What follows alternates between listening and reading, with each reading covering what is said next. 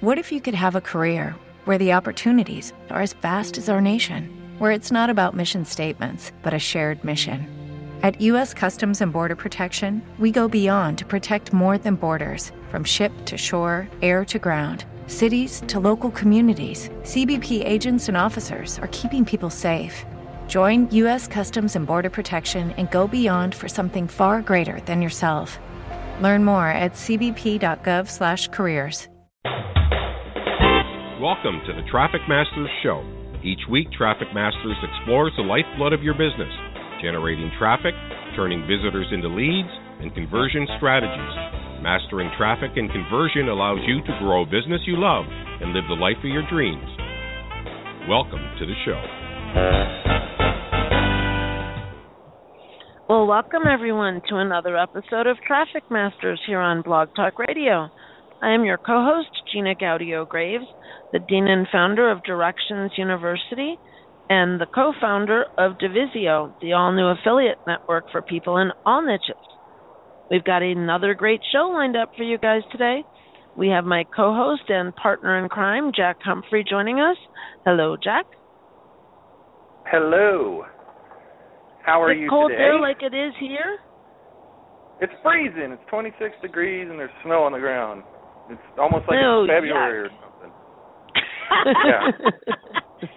Well, uh, that happens. The only reason I'm really mad about that is yesterday I went for a nice walk in the park, which is not something you do. There's no such thing as a nice walk in the park in February in Indiana, typically. But now that I, you know, have had a taste of walking in February, I want it back. I want it every day, and I guess apparently it wants to still be winter. Yeah, I know. In Atlanta, it, it can't make up its mind, and we have daffodils blooming, and today we have little snow flurries, and the trees just and bushes can't figure out what the heck is going on. It could be 70 next week. They're like, Oh, do I bloom? Do I die? What am I doing? Yeah, I go out and talk to them all the time and go, don't don't bloom yet, don't bloom yet. You Yeah, that guys could be a- that could be a that I got metaphor for- last week. Yeah. You guys need the gift that I got last week. One of my good friends, Oh, Don that? Osborne, sent me the coolest present. They're gloves for people who type. The fingertips are cut off, and there's a little mitten that you can put over it if you want. But they're heated gloves, and the heated part plugs into your USB port. So since Oh, I work wow. outside all day, I get to wear these warm, toasty gloves when it's cold. Let me just remind everyone where Gina lives and how sort of pathetic this whole thing is. Now that is a great idea. That is a great idea for anybody who doesn't live in central freaking Florida. I live in But South where Gina's Florida, not even calling from. Central Florida. South, yeah, I was trying to give you the benefit of the doubt like you were a northern Floridian who who needs a gadget like that. Oh my goodness. It got down to 40 this morning, Jack. It's cold over here. I have Yeah, no sympathy tough. whatsoever. Yeah. so why don't you do Some the honors of that this is a- introducing our guest? Yes, I will, unless people think that we are actually a traffic show and we're flying in a helicopter above some congested area reporting on the weather and traffic and it is the Traffic Masters podcast and it's a different kind of traffic. It's web traffic. And today we have a guest, Lisa Marie Hayes, who calls herself a hopeless romantic. She's written two books on love and relationships, coached hundreds of clients to get the love and life they dreamed of, and yet none of that has made her the expert on love. I'll let her fill you in on that. You can find her at lisamhayes.com. Lisa, welcome. Thank you so much. I'm laughing about the weather. I mean, we I live in Washington State, and so believe it or not, we have a yurt-like thing in our backyard, and it was warm enough last night that we actually slept outside instead of inside. Nice. Go figure. It's February. It is weird. It's weird, isn't it? Yeah, it is unusual. It was gorgeous yesterday, but you know, I feel for you down to 40 degrees in Florida. That has to be kind of frightening. It's tough. All I'm worried really about is my orange juice. Gina gets cold. It's horrible. Thank you for having me Well- on the show today. I really appreciate it. Absolutely. We'll start it off like we start every show and ask you what got you out of bed this morning so excited to be alive.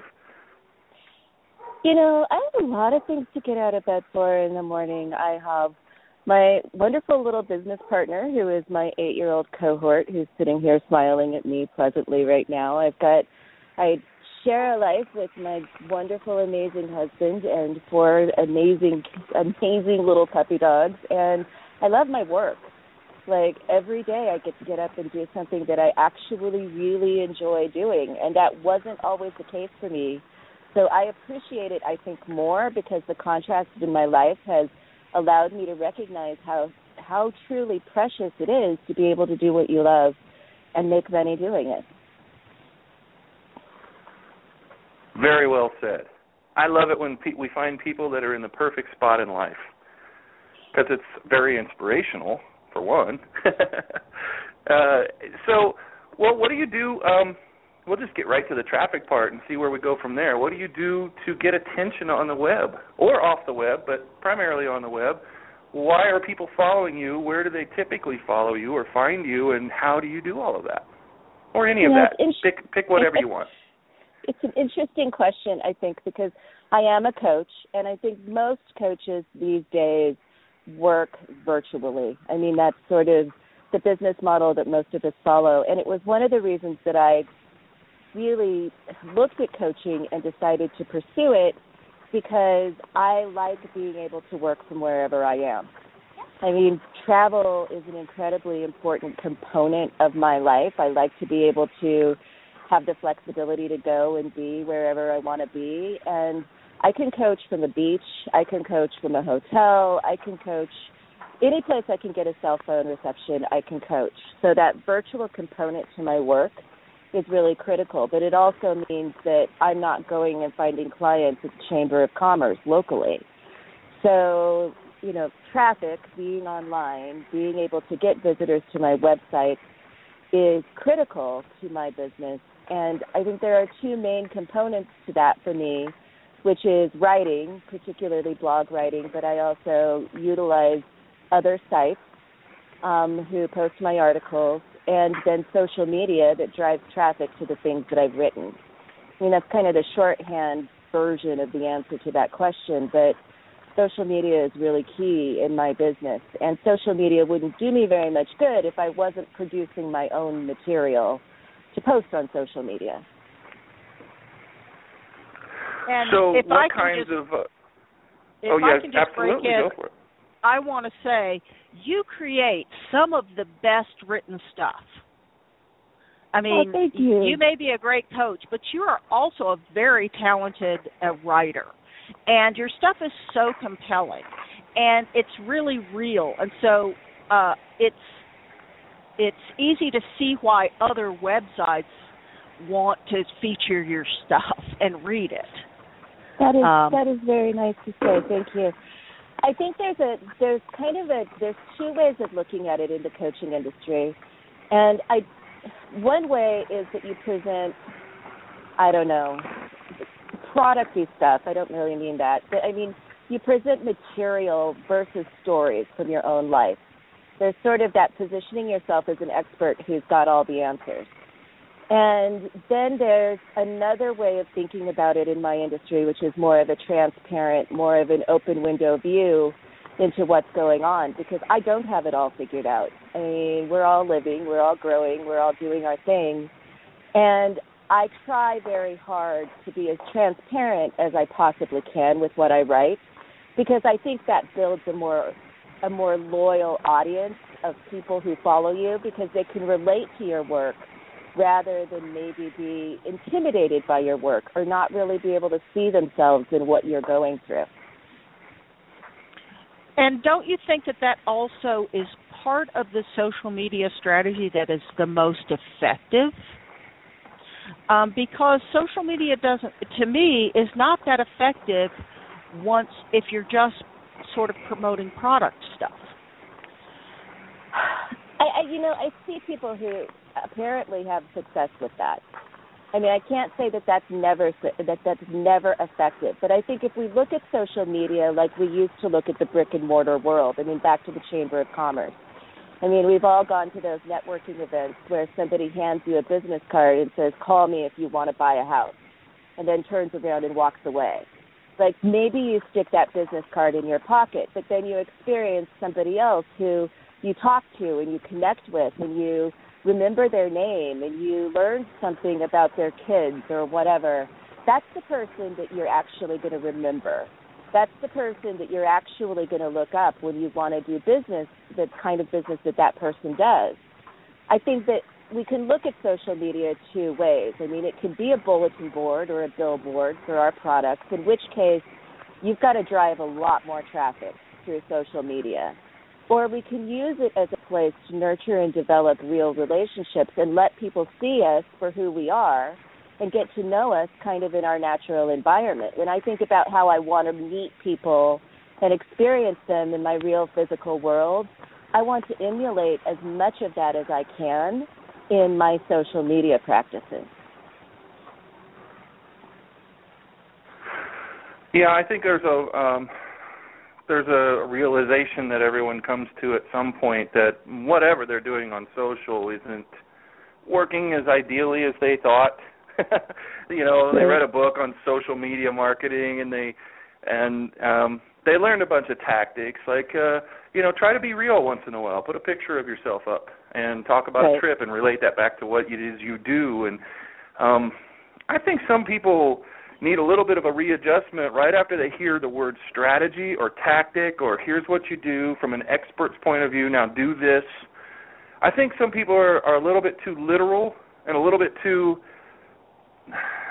uh, incapable at the moment of thinking of it as anything other than a to-do list, um, a laundry list. Well, I've got to go up. It's three o'clock. I got to go be real. You know, right. nobody who is actually real thinks like that. you just go and you do, and you're inspired and you share, and you share when you're inspired, so that the the inspiration and the passion and energy comes through that share to get people inspired to even look at it and react to it and engage with it. I mean, it's really, really super organic. And I think the the minute that the first person wrote a book on how to do it is when a whole bunch of people started getting it wrong. Even though the person writing the book was saying all the right things, people interpreted it the wrong way, and they started thinking, well, I can be real. I can be more real if I use Hootsuite to auto post all my junk to everywhere. Because I'll be, I'll, if I go to ten more sites, I'm ten times more real, right? Right. And and not to mention that's not sustainable for me for one reason alone. I mean, don't get me wrong. I do use Hootsuite and I do use Buffer. I mean, I use some of those tools, not in the way most people probably use them, but the reason mm-hmm. that wouldn't work for me over the long term is because I don't enjoy it. So if I don't enjoy it, it's not sustainable because eventually I will give up on it. It's not fun for me. I'm I'm not inspired by all the automated and tools. I'm not inspired to post and go be real at three o'clock. And so if if I'm not having a good time with it, eventually it will break. It's not a sustainable model for doing anything, particularly social media. It's just not something I'm going to follow through with for the amount of time it takes to make social media pay off, which is a long time. I mean, social media isn't a hit it and forget it sort of scenario. It's something that you invest in over the course of years in your business. And if doing it sucks, you're going to quit doing it eventually. Yeah, you just expose the other edge of the double-edged sword. Uh, the irony of it all is if you if you can fake it for even a little while that you're interested, um, and and everybody thinks that you're interested so they get more interested and they get more engaged but if ultimately you aren't it drops off anyway so there's two giant reasons that just push this thing completely over the edge right it's if you're not interested and interesting you're not going to attract an audience that engages with you and if you're not interested you're not even going to stick with your plan long enough to see any fruits from the labor because it's not interesting. And I've watched people mm. start campaigns, and it's like, hey, look, she sort of seems like she's starting a campaign. And what I mean by that, and that's a bad way to say it because it goes against what I said earlier, it seems like she's starting to really engage and be passionate about something. And it'll be like a week, maybe or two or three and then it just starts to drop off. And it's like man i was just starting to get interested in what she was talking about. But i think that in a lot of cases she, the, that person wasn't interested themselves in what they were doing or saying and and they dropped off anyway. Sad thing was a lot of times that happens when i'm just about to engage with them you know they could they almost had me. They almost you know i was almost there with them and then they quit and i'm like oh well i'll go to the next passionate person. Right. I mean we really are talking about years not weeks. It's not a campaign of a few days or a few weeks. We're talking about an experience or a relationship that you share with people that you may or may not meet over the course of years. And I think social media is so powerful for a lot of reasons. Partially is because we have a lot of options. I mean, you can find an option that really does light you up, that really works for you, and engage and develop a relationship in a place that fits your personality, that fits your lifestyle. So there's no reason to, you know, grit your teeth and, you know, clench your butt cheeks, as I would say, and power through. For instance, Twitter, if Twitter's not your thing, or Facebook, if Facebook's not your thing, there are other choices out there where you can develop really engaged relationships that can be where you can show up as yourself and be really interested and interesting and have a good time. Yeah. Uh, Gina and I are writing a book called The Leverage Black Book right now, and um, so I'm in leverage mode, complete and utter, drinking it, living it, sleeping, eating it, and um, so I was going to ask you today, and and probably will until well after the book is released, March 15th, um, about leverage in your business. Where do you use it? What do you consider uh, to be things that uh, you've done a really good job with leverage in terms of not building everything? And I know you don't. I can tell a leveragist when I see one.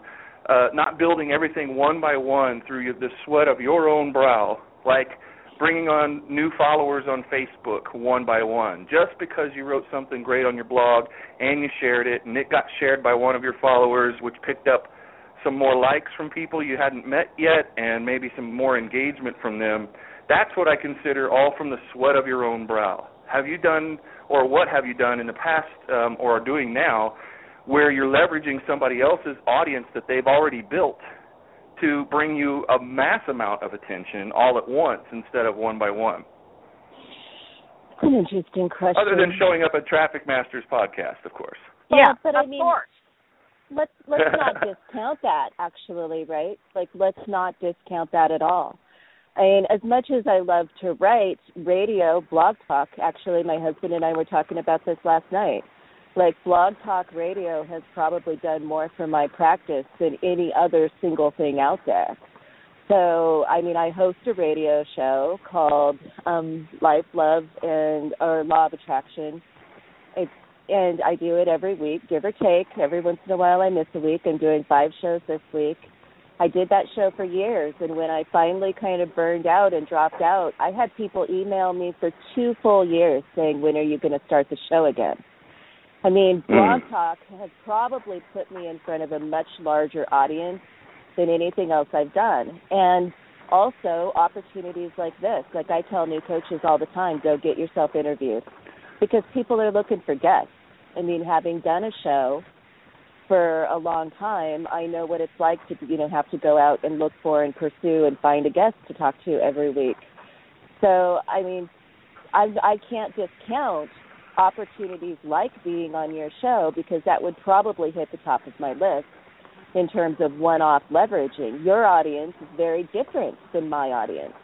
So, right here, we're in the process of doing that, I would say very organically. Yeah. Exactly. I, I think that's really, uh, I'm exploring right now so that I can have as many examples and things for people to um, you know get inspired from and, and incorporate in their business and their lives uh, just all forms of leverage. And mainly for our purposes uh, leverage comes to play a lot in going and finding audiences that already exist.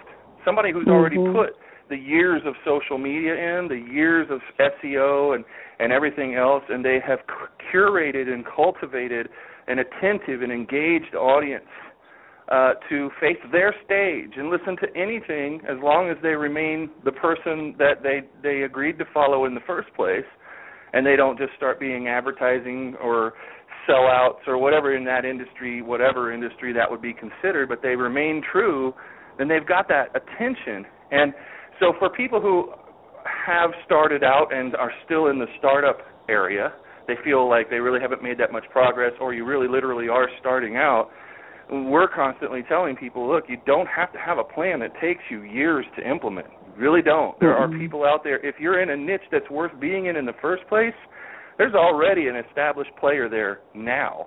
And what we make the mistake of doing is going, well, that's the competition. I want to be like him someday, and but I'm not going to talk to him. I'm not going to uh, approach him because one, I'm not worthy. I'm too new. I don't have anything to say, you know, yet, or I haven't said enough yet, or I haven't paid my dues. I haven't sweat long enough, and he's going to reject me anyway.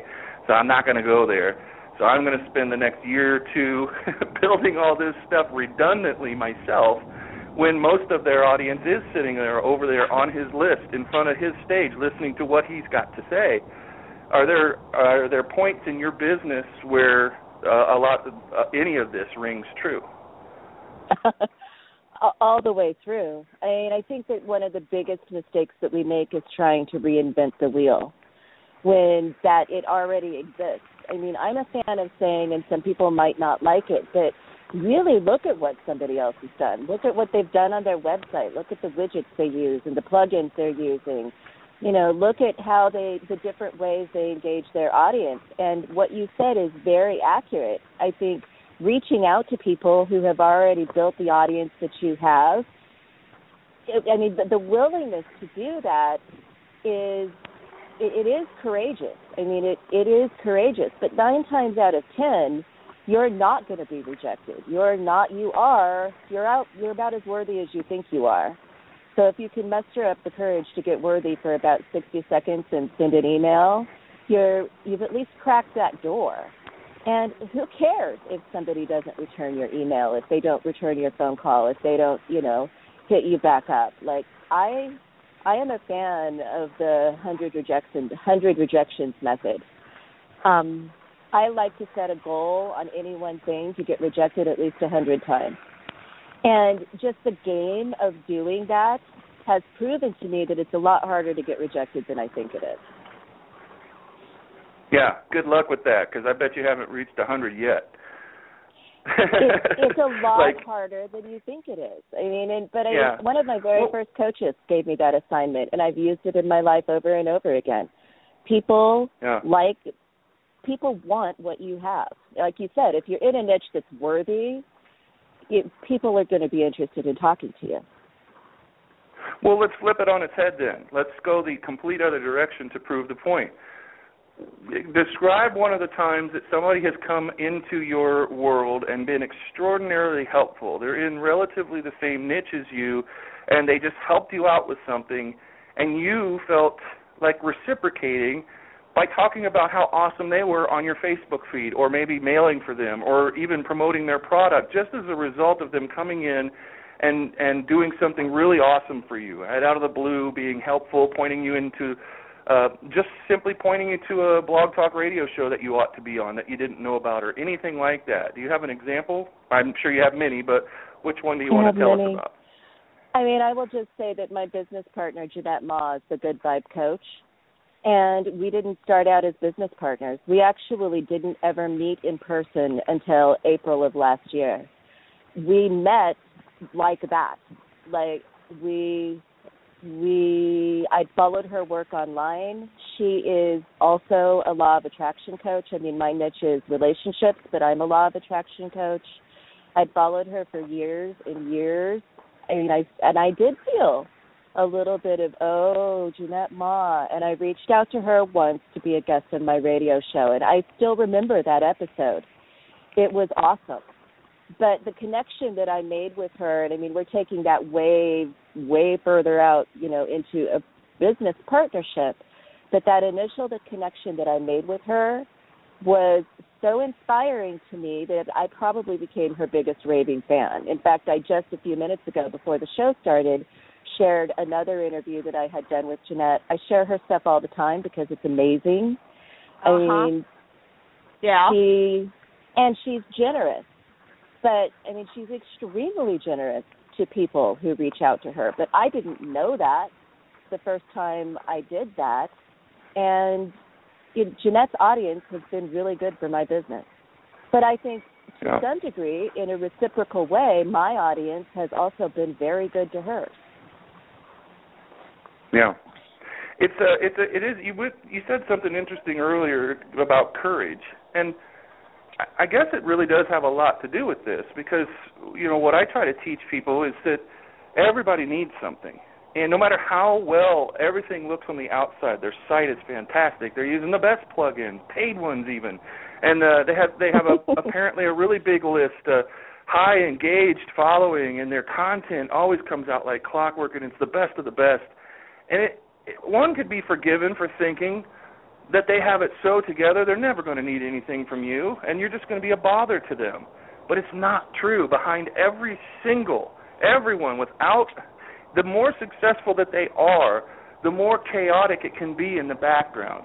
Like somebody just canceled for an interview. Well if you had been courageous enough to reach out to them and say I would love to take any of your spots if there's a cancellation. I'd just love to offer you that. I'm I'm usually available. You know, check with me first, and I can bail you out when when you have a guest cancel or anything like that. That courageous person just put them in a spot of real service to someone who can then turn the spotlight immediately on them. Maybe you feel like you can't get to be a guest on their show because you don't have enough material yet, or you don't have something yet that kind of an offer to a person you know in a pinch.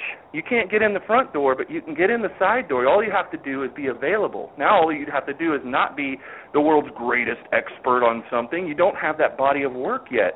But you can do something with leverage and just make yourself available. Anybody can do that. And then you're probably the only person that's offered that in the last two months or years even for some people they're like wow that's impressive excellent because i do get cancellations sometimes Mm-hmm. And and I think it comes down to as much as I hate to say it, I mean it does come down to volume. Like maybe you make that offer to ten people instead of one. Like ten isn't that many. If you send two emails a day, you've got it done in a week. I mean, out of that ten, that's going to produce results. One might not. I mean, if Danielle LaPorte is listening to this show, I have emailed Danielle LaPorte three or four times over the course of my history. You know, I don't hear from her. It doesn't stop me from emailing her again. But I send out those kinds of emails, those, you know, let's get acquainted. This is what I can do. This is what I have to offer your audience. If, you know, if you ever need anything, one might work. You might get lucky, but ten is probably a better number. A hundred is probably a great number. I mean, making it a habit to make that a part of your business your business practice where you're perpetually reaching out and starting and nurturing those relationships is a really powerful habit to have. That's a that's a leveragist habit. Uh and and I think a lot of people end up facing their audience completely. They face the problem of attracting an audience uh full frontal. they face that completely and they never think sideways. They never think up. Or very rarely do they do that. And when they think up, they're like, "Well, I can't talk to my peers or people who have the audience I'd like to have in 2 years. Right now, I can't talk to them." One, because I'm too busy doing my thing that I learned in the last social media marketing book, and it's keeping me super busy because I'm building my business one person at a time, and that takes up all your damn time. So you've got a lot of excuses for bailing on this, right? Because it's like, well, they're not going to talk to me anyway because I'm not important enough. The funny thing is, and the irony is, when you are important enough for them to talk to, you will have reached 90% of your goals already. So how are you going to get there in the first place? In, Right. unless you you know go on that long long road of years and years of doing it all yourself and realize wow I could have been on this person's show or they could have been a JV partner of mine or any number of things many many months before I ever thought I had to I, I deserved to talk about it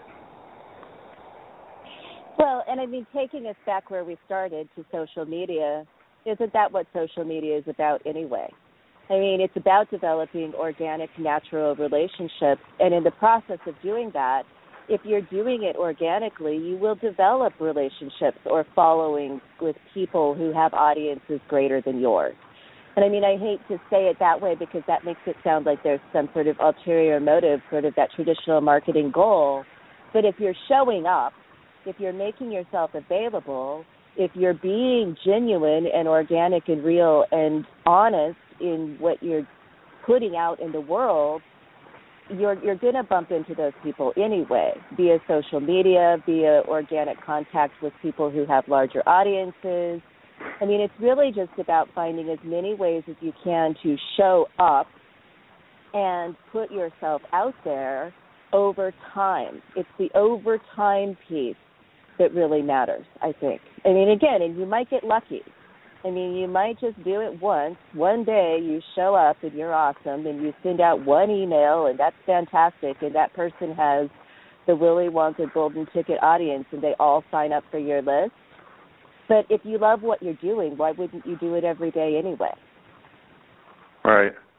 And you would probably agree with the the the idea that if you were more purposeful in who you go after and how you go after them, meaning you find somebody in your niche that is just killing it and they're just awesome and they're right in front of the audience and have all the attention and uh, engagement of an audience that you would dearly, dearly love to get in front of in any way at all. Just a mention on Facebook or whatever, but ideally, even bigger things than that. If you're more purposeful in how you go about it, rather than having, you know, these guys reaching out to them the way that you reached out to any of the previous 99, but reached out so specifically to them on an issue that they care deeply about, which they're wearing on their sleeve. It's on their Facebook feed right now. Whatever they care the most de- deeply about, if they're active at all, you can pick that up right there with everybody mm-hmm. else reading their Facebook feed. And you can feed off of that energy that they already have with more purposefulness there'll be more accuracy, there'll be more wins, there'll be more responses from those guys, right? Because you're paying attention in the first place, you're engaged in the relationship. I can give you an example of that. I mean, for a long time, I had a list of websites that I wanted to be published on. Um, and it was a fairly short list, but Elephant Journal was on the top of that list.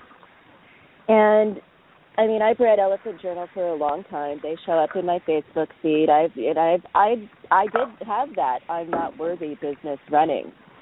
But I started noticing 2 or 3 years ago that Elephant Journal was talking a lot about gay rights and gay marriage. Um and I saw those posts coming across my feed fairly regu- regularly and I had an article that I had written already. It was already on my blog where I talked about how love is a miraculous thing. Like all of the all of the thousands of things that have to line up in perfect order to make a love that lasts. And at the end of the day, who really cares if it's a man and a woman or a woman and a woman or a man and a man? I mean, it was an article about the beauty of love and the mystery that creates it in support of I don't really care who it is. If they make it through all of that and they still love, then super. So that article was already written. I saw it. I saw that theme rolling with Elephant Journal in my social media feed, and I submitted my article. It was posted in two days. Nice. I've uh, I've noticed the same kinds of things uh, when I'm really really on point and I'm just working on my passion. And sometimes some little voice in the back of my head's going, this isn't what you should be working on. You're supposed you have a list of things. This isn't on that list of things. You, but if you can let yourself just use up every ounce of inspired action you are currently powering through and not be distracted by your list of things to do, you'll find that I have found that an awful lot of things start to conspire to uh-huh. support you in your endeavor. Like you start yeah. to see like all these weird coincidences. I just wrote an article about that or I am writing a book about that. That's what I'm doing right now. You wouldn't believe all of the leverage stuff that's helping me to create this, you know, to do this project really really well. It's just right in front of me. And it's like I swear it's more stuff about leverage and examples and things that I need for the book than I see on an average month or week well, or whatever. I, it, it has to be, and it's really strange when you get on point and you're in your zone. Stuff will conspire to work for you. inspired action is huge. You want to hear another inspired action story about my list of places I wanted to get published? Yes, I, absolutely. Uh, one another one of the places on my list was Huffington Post, and I had written an article, and it was probably one of my most exposed, raw, vulnerable pieces I have ever written. I mean, I wrote that article about a time in my life that was bad and I wrote it specifically for HuffPo, and I submitted it, and I never heard a word back. And Huffington Post sat on my list. In fact, it was the only one left that I hadn't been published at. And I don't know, six weeks ago, I couldn't sleep. Like, and that's not uncommon for me. I'm a night person. Like, I work a lot at night. The rest of my family goes to bed. I struggle with trying to sleep when everybody else is sleeping. But at about two o'clock in the morning, I felt instructed. Like I can't even describe what it was like. I got up out of bed, I went into my office, I pulled up that article, I re-edited it a little bit, touched it up a little bit, and I resubmitted uh, resubmitted that article to Huffington Post. Same thing that they had rejected before, but at two o'clock in the morning on that day, the inspiration was so strong that I couldn't ignore it. I could have, I could have gotten up and taken a melatonin and tried to go back to sleep. And three days later, I was a published Huffington Post blogger. Nice. Congratulations on uh, doing what you were supposed to do at two o'clock that morning. That's exactly what was meant to happen. Yeah. And you know, and it could have been. I, so I was just going to say, you know, that chaotic background I was talking about. Huffington Post feels it more than any other blog on the planet because it's the biggest blog on the planet, right? It's not even a blog anymore. That's too cute of a word to call what that has become. It's a conglomerate of blogs and information channels and things like that. And it is chaotic back there. Their bullpen mm-hmm. or whatever you want to call it in the back of all their volunteers, all of their staff, their interns, their editors, their it is insane. What are we going to put up today in this section? And the people rolling around to answer emails at the very lowest level, which is somebody submitting an article for consideration, uh, they they churn a lot. I mean, there's mm-hmm. a huge and heavy churn there. And what might have happened was you got that inspiration at that particular time because somebody churned out and somebody churned in. And the new people pay more attention to everything that comes across their desk because they're a little nervous that they're not going to do it right. And they're there. They're more focused. They're fired up about their job. And all of a sudden, I bet you anything that landed in front of one of those newer people who's really paying attention noticed a really quality piece of writing where the old burnout one could never tell the difference between anything because they're just fried from looking at submissions all day long. They couldn't tell the difference between that and, you know, the back of a McDonald's hamburger wrapper. So they somebody, something like that. I am absolutely sure is what happened. I mean, what do you right. think it was? I I totally agree with that. I totally agree with that. Which is why I say rejection doesn't matter. If you put yourself out there and you get rejected, who cares? You put yourself out there again, there's going to be another day. There's going to be another editor in the bullpen. There's going to be another person that the same person you emailed before is going to be looking at something with a different set of eyes. I think you're onto something with the concept of leverage, and I think the key to leverage is probably following inspiration. I mean, it, I, consistency is one key to leverage, but the willingness to follow inspiration is probably another very big one in terms of leverage. So I have a question around that, if you don't mind, uh, and this is to both of you um, because we've been talking about inspired action, and as a lifelong artist, I'm all about that, right? know that one really good. I am not good at consistency. And I feel the results of that, or let's just say lack of some of the results of that. So, do you try to balance those two, or I want both of you to talk a little bit about that? What would you talk to somebody? I mean, because I'm great at inspired action, but there are some things that seem to take like a concerted effort. I mean, earlier we were talking about social media as a long term strategy. Um, Anyway, talk about that, please, if you don't mind. I would. You, you know, first. And I, I, I would say that consistency is ever so much easier when you're following inspired action, when you're not trying to be consistent with somebody else's formula, when you're not Amen. trying to be consistent with what you read in the Guerrilla Social Marketing book. Like consist, I may and I do set myself a, like a weekly goal to to follow something that's inspired. Or but I mean I as cons- as much as I like consistency, if I don't have a blog post in me, I'm not going to write it. And I'll be the first person to say you should post it your blog every week. But if I'm going to write it and it's going to suck, why bother? You know, Right. if I have a couple of weeks where I'm not feeling it for showing up very much online, where that feels like pressure, or I feel like, ugh, I get that heavy sigh. Got to do my social media now. I'm not going to do that. I think consistency is ever so much easier to nail when you're working off your own blueprint, not somebody else's blueprint of what inspires you. And when you can be honest with yourself about the fact that there are ebbs and flows. I mean, the tide comes in and the tide goes out. Sometimes I'm at low tide.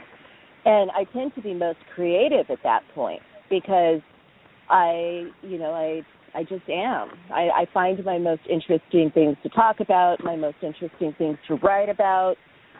But consistency only can happen for me. I mean, back to that thing about sustainability. If it's not fun, it's not sustainable for me, it won't be consistent. So it's about finding your own blueprint for what really lights you up and then being consistent with that. So I couldn't have said that better myself, and I'm not even going to try. I'm just going to add this: what what what do you do now when you find yourself in a situation that Jan describes? Uh, as we all do, don't don't pretend or don't let yourself think that this doesn't happen to absolutely even your heroes, whoever your heroes are, you think are the most consistent people in the world. It happens to them too, and they will admit that to you if you get the chance to meet them and ask them. But it happens to everybody. So what do we do about it? Okay, so we haven't really come up completely with an answer except that your passion will lead you there. Well, that's just the problem. I don't have the passion right now. Then you have to let it you have to biohack yourself and go back to the time that it did happen for you and really analyze what were all the key ingredients in that recipe for that really great thing that I did get done. And for a week or two or a year or month, Mhm. I was on it. I was on, well, what was going on? Go back there and figure out what was going on, and you have the answer to your consistency problem, which is not really a problem. If you're measuring yourself uh, against everybody else's list of things to do, you're always going to have a consistency problem. If you measure yourself against yourself at the very best and height of your game that you've ever achieved thus far, you're going to find the answer for how to get consistency to happen more often, more consistently. Is my feeling. You got to I hack agree. yourself. I like that word biohack. You know, follow your own trends, be compassionate with yourself, learn to notice your own cycles. Like when I again, when I am not showing up consistently online, if I can surrender to that, I'm actually in the process of being in my life and finding my most juicy material. And I know that now, so I don't sweat it. And because I'm not sweating it, those down periods don't last as long as they used to when I was really struggling against that tide. But I think you're absolutely right. Figure out what works for you and go back and recreate those environments. And sometimes what works for me is just to get out of my business and get into my life for a little while. They, you know, Jeanette would Yeah. say, "Go walk the dogs. I'd go play with the kids. Go for a hike. Go uh, go on vacation. Read some actual books that aren't personal development. But sometimes Yep. I mean, I'm in I'm in a material driven industry, and if I'm constantly focused on my on my business, material gets pretty shallow. So I have to be willing to sometimes get out of my business and get into my life, and let that be okay. Yeah. So we're trying to stand out in a world that is very noisy. All of us, if you, whatever market you're in, whatever niche you're in, you're only there because it's worth being in. That a lot of other people are passionate about, uh, and that you can try to turn some of that attention and that passion in your direction to uh, fulfill your business goals, fulfill whatever goals that you have. So we're all we're all looking for um, the way that you know we've gotten this advice a thousand times before. Be yourself do your own thing, show people the only way to really compete is to be unique in the marketplace, and the only thing that you've got that's unique is you. It's not your ideas necessarily or any of that, because lots of people have already had your idea. We've been on this planet for quite a long time, and there's very little that needs mm-hmm. needs saying that hasn't been said already. Probably just needs to be said in a different way. So the way that Jan approaches it, in one way, is through her art, and she says the same kinds of things that we may have heard before in in a hugely new and impactful way through her art. And for her to go back and, and look at somebody else's idea of consistency, that's not how that art was created. That art yeah. was created out of her unique signature, her unique DNA yeah. sequence and genome, and the way she puts thoughts together, and then ultimately colors and everything else. And then to go back and say, well, I haven't done one of those in a while. I'd like to do another one of those. Let me go see what somebody else says about it. You you didn't get to that great point by looking at what everybody else was doing. That's what made you unique. That's what made it so impactful. So that if I left it right there, it'd be pretty depressing, I think, because it's like, well, great. So it's all up to me. Is that what you're saying? It's all, it, well, yes, but you can use ideas uh like going to the movies or going for a walk or whatever those are ideas for like inspiration what inspires you what inspired you when you did that that last time and really nailed it a blog post or a an article? Or how could you even manufacture this uh relatively um it just seemed like a coincidence that you woke up at two in the morning you felt the, the urge to uh put that article back out there again? That all seems so organic. Could you ever possibly manufacture something like that? And my answer is yes. You can at least create your you can put yourself in a position to be lucky more often than you are right now. And I just use lucky as a, a loose term. You will get a lot more lucky if you're always or close to the right stream of thought, the right stream of energy, and people who are out there talking about similar things, doing similar things, that's where your ideas probably came from in the first place, and that's probably where they're going to come from again. Right. I totally agree. And then I'm going to say something that sounds counter to what we've been saying, but I think leans into what you just said. Sometimes you just have to show up for your business. I mean, sometimes I think for anybody who writes, we've all heard the phrase, and I'm not going to get it right, but it's bet on chair, fingers on keys, whatever that is like sometimes you just set an intention to let it flow and you just go on ahead and show up even if it's not there and you see if it does show up you show up for your inspiration you meet it at the desk or the easel first and see if it decides to join you yeah that's all you can do is go back to the scene of the crime i mean right. you know every, the top two shows in the whole country in the united states are ncis and NCIS New Orleans. And the reason I think a lot of I'd like to believe that it's not all the shallow reasons that I sometimes let myself believe that people are watching the show, but I like to believe that people watch that kind of stuff because they love figuring things out. They love how pe- they love all the different storylines that they come up with for how to figure out who done it, and and and that is a real metaphor for our own lives. We, you know, there's there's hard there could there could be somebody listening to the show today who's never had a big success at all in their lives, but it's extremely unlucky, extremely, or you have way too um, tight of a filter on what you can consider a success. One of those two things, uh, but it's very unlikely. You, everybody listening has had something really a big old breakthrough, and going back to the scene of that crime and doing some NCIS on that is going to lead you to the kind of place you want to show up at. And, and and it's especially if you don't have if you're in it, if, if Jan's doing a painting or we're doing a blog post or whatever, you don't want to go back to the scene of the crime at that point. You're inspired, stay there. Stay there until that's done and exhaust it, wring out every drop that you can from it. But when, but especially when you don't have your next idea, you don't have your next thing, you don't have your next joint venture, you don't know who to approach to get in front of their people. That's especially when you go back to the scene of the crime and go, where was I hanging out when the last time this happened? What was I doing? Mm-hmm. Who was I talking to? What was I writing about? What was I thinking? And it will lead you eventually to your, or quickly sometimes. and uh, you can't force it. You didn't force it. You let the Huffington Post thing go for a minute, and they were still on your list though.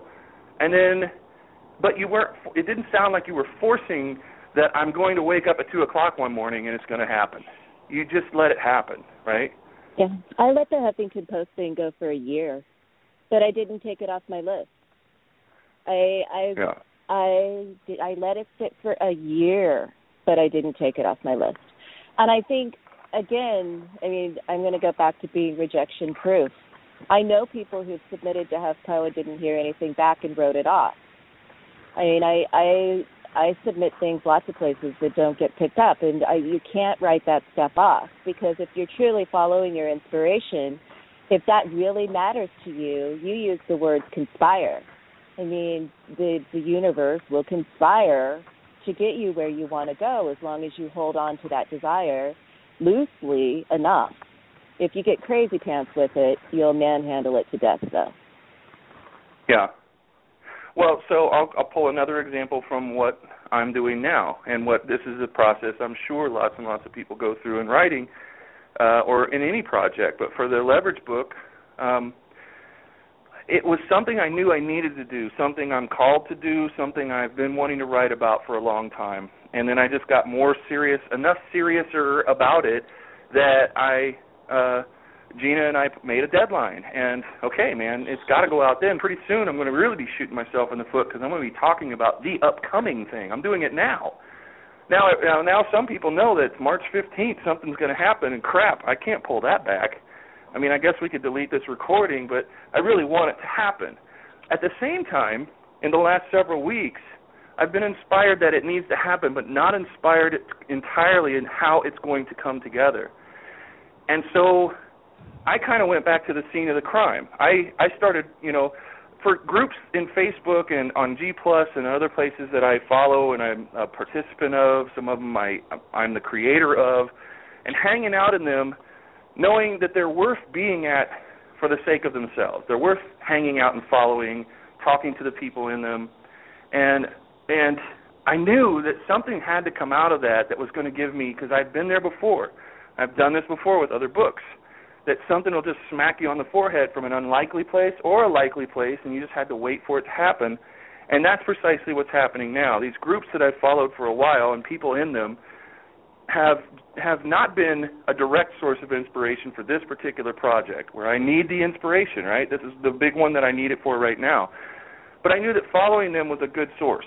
And, mm-hmm. and it could become a good source and I didn't know where it was going to come from, so I the worst thing I could do is take myself out of the flow because that's where it was going to come from. Something was somebody's going to say something, and they're going to mash about five different words together that all of a sudden means something to me, and it's a eureka moment, and that's been happening in the last week, especially in groups that have given me no such inspiration in the last year. Uh, not really big, like blow my mind inspiration, but they're fun to follow. Now all of a sudden, their inspiration is coming to bear on the project that I have, and you you you find yourself in that situation, wondering how'd they know about my book the thing is, they don't know about your book. They are just talking about stuff, and you're following the right things, the right streams of energy and information, and it will lead you eventually to where uh, you want to go. It will give you the things that you're seeking. But uh, what a lot of people do is like beat themselves up. I, I hear them ask questions. I just I sit around and I think really hard. Why isn't that enough? And I'm like, well, you shouldn't be sitting around thinking, especially in a vacuum. You should be sitting around talking to people or moving around talking to people, and the inspiration will come from those things. Is that an Get experience out. that, uh, like you, Get like out you've into had? your life. Yeah, get out into Yeah. your life and do your life. Put yourself, like you said, in that stream where the inspiration comes from. I think. I mean, I don't. I I am a solopreneur. I mean, I work by myself. I work at home. I and that necessity to put yourself in the stream of other inspiration, other people's brilliant thoughts, other people's wisdom and genius is huge because otherwise we become really insulated and a little bit dry. Oh, you can you can dry up really quick when you spend too much time in your own head by yourself. Yeah. Not to get too woo woo about it or anything, but it really does bring an awful lot of evidence uh based conclusions to the idea that we're all connected. I mean, it, it's I- almost it's not woo woo at all because it's really Mm. what's happening here. Is you really we really are all connected. If we cut that source off, um, working with other people, all the stuff we've been talking about, it's a it's a very dangerous thing to do for yourself personally and your business. I like woo woo. I mean, I'm a law of attraction know. coach. And so, I Yep. mean, the woo woo pieces of it make perfect sense to me, not just from a woo woo perspective, but from a scientific perspective. I mean, what we focus on, we attract to us by the by the force and sheer will of our focus alone.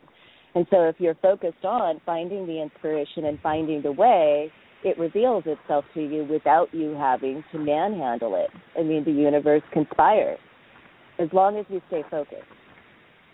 Yep. Or the dude abides, one of my favorite sayings.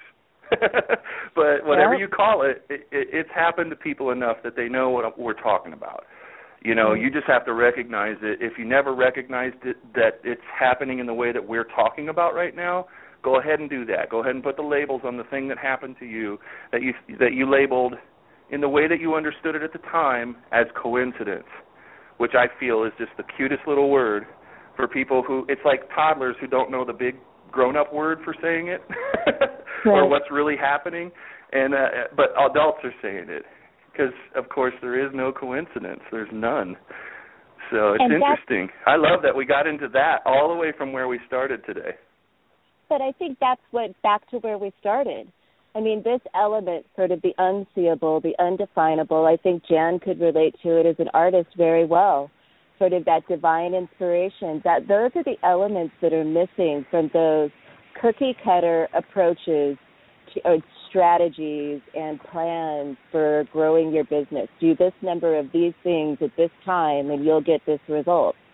That doesn't that that's not a container for the magic and the flow that we're talking about here.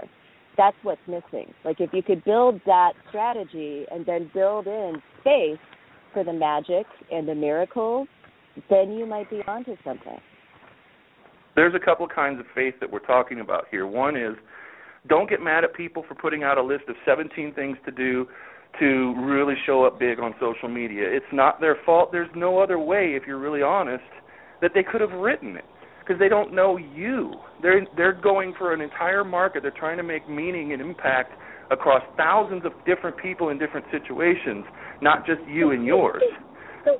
So so but use that for inspiration, which is what it really is. And you have to have faith that you can take a list from an expert and follow what they're saying, but put it into your own context for your own life or business and make it yours. Which a lot of people, Right. that's what we said earlier, they're so literal about it. And then I can't remember what the second faith based one was. Maybe Jan can help me. She was just coming in. Um, Or no, were you, I Jan? can't. I'm sorry. Yeah. Oh. Not on that. I- this is what I I'm can't help you. Nobody I can. really waiting. Yeah. like crap, that's going to be the one I needed. Well, you know, uh, part of it is just, you know, to me, I have faith, and, and uh, I deal with a lot of people who wish they were more creative, but I have years of history of being creative, so I have faith that if I just sit down with the stuff, something will turn out.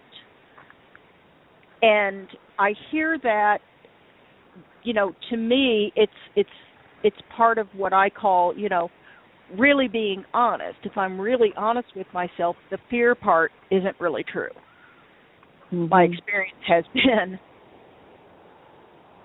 i create Yeah. stuff Well, I just remember the last one was having faith that everybody needs something, and if you can just find that something and help them with it, you can there get go. in front. They'll give you the keys to their audience.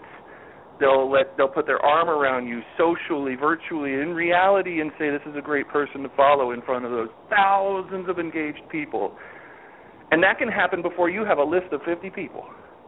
That can happen before oh, I- you have your website done. Your logo might not even be done, or you might not even have a website yet, and that can happen. That's faith. You got to have the faith that what we're saying is true. Just try it. Try it one time and let it work for you, and you'll build your business in a way you never thought you were ever going to build it in the first place. all of those tools only give us reasons to believe. I mean, I think lists are a joke, and I say this, eh, they're not a joke. Don't quote me on that. I retract that. Yeah. Lists are not a joke. but this this business about thousands and thousands of people on a list, I know people who run successful, profitable, engaged, joyful businesses on very small lists. I mean, you are way better off with a list of a 100 people who really love you than 10,000 people who don't know who you are when they show up when you show up in their inbox. Like exactly. all again, back to those things everybody says you need. Like I remember somebody once told me that 20,000 Twitter followers would would would sustain a business. I'm at about 40,000 now. At 20,000 Twitter followers doesn't sustain your business, but maybe if I'd had 20,000 super engaged, hot and heavy Twitter followers, it would have. Like you are much better off. Like, Jesus did it with 12, right? 12 disciples. You you don't need tens of thousands. You need a handful of people who really dig your stuff. And guys, I hate Lisa- to do this, but we are out of time. Yes, I was just getting ready to say it's lisamhayes.com. You can check her out, get in her sphere of influence. And Lisa, thank you so much for being on Traffic Masters today. You guys are awesome. Thank you for having me. Oh, so glad you could join us. Thanks, Lisa. Thanks for making this happen, Jen. And good job, Jack. We'll be back next week, same time, same place, for another episode of Traffic Masters. Have a great week, everybody. Join us Tuesday at noon Eastern for the next episode of Traffic Masters From Traffic to Conversion to Business Success. Lucky Land Casino asking people what's the weirdest place you've gotten lucky? Lucky? In line at the deli, I guess? Aha, in my dentist's office. More than once, actually. Do I have to say? Yes, you do. In the car before my kids' PTA meeting. Really? Yes. Excuse me, what's the weirdest place you've gotten lucky? I never win and tell. Well, there you have it. You can get lucky anywhere playing at LuckyLandSlots.com. Play for free right now. Are you feeling lucky? No purchase necessary. Void where prohibited by law. 18 plus. Terms and conditions apply. See website for details. Hello, it is Ryan, and I was on a flight the other day playing one of my favorite social spin slot games on ChumbaCasino.com. I looked over the person sitting next to me, and you know what they were doing? They were also playing Chumba Casino. Coincidence? I think not. Everybody's loving having fun with it. Chumba Casino is home to hundreds of casino-style games that you can play for free anytime, anywhere, even at 30,000 feet. So sign up now at ChumbaCasino.com to claim your free welcome bonus. That's ChumbaCasino.com and live the Chumba life. No purchase necessary. Group. Void were prohibited by law. See terms and conditions. 18 plus.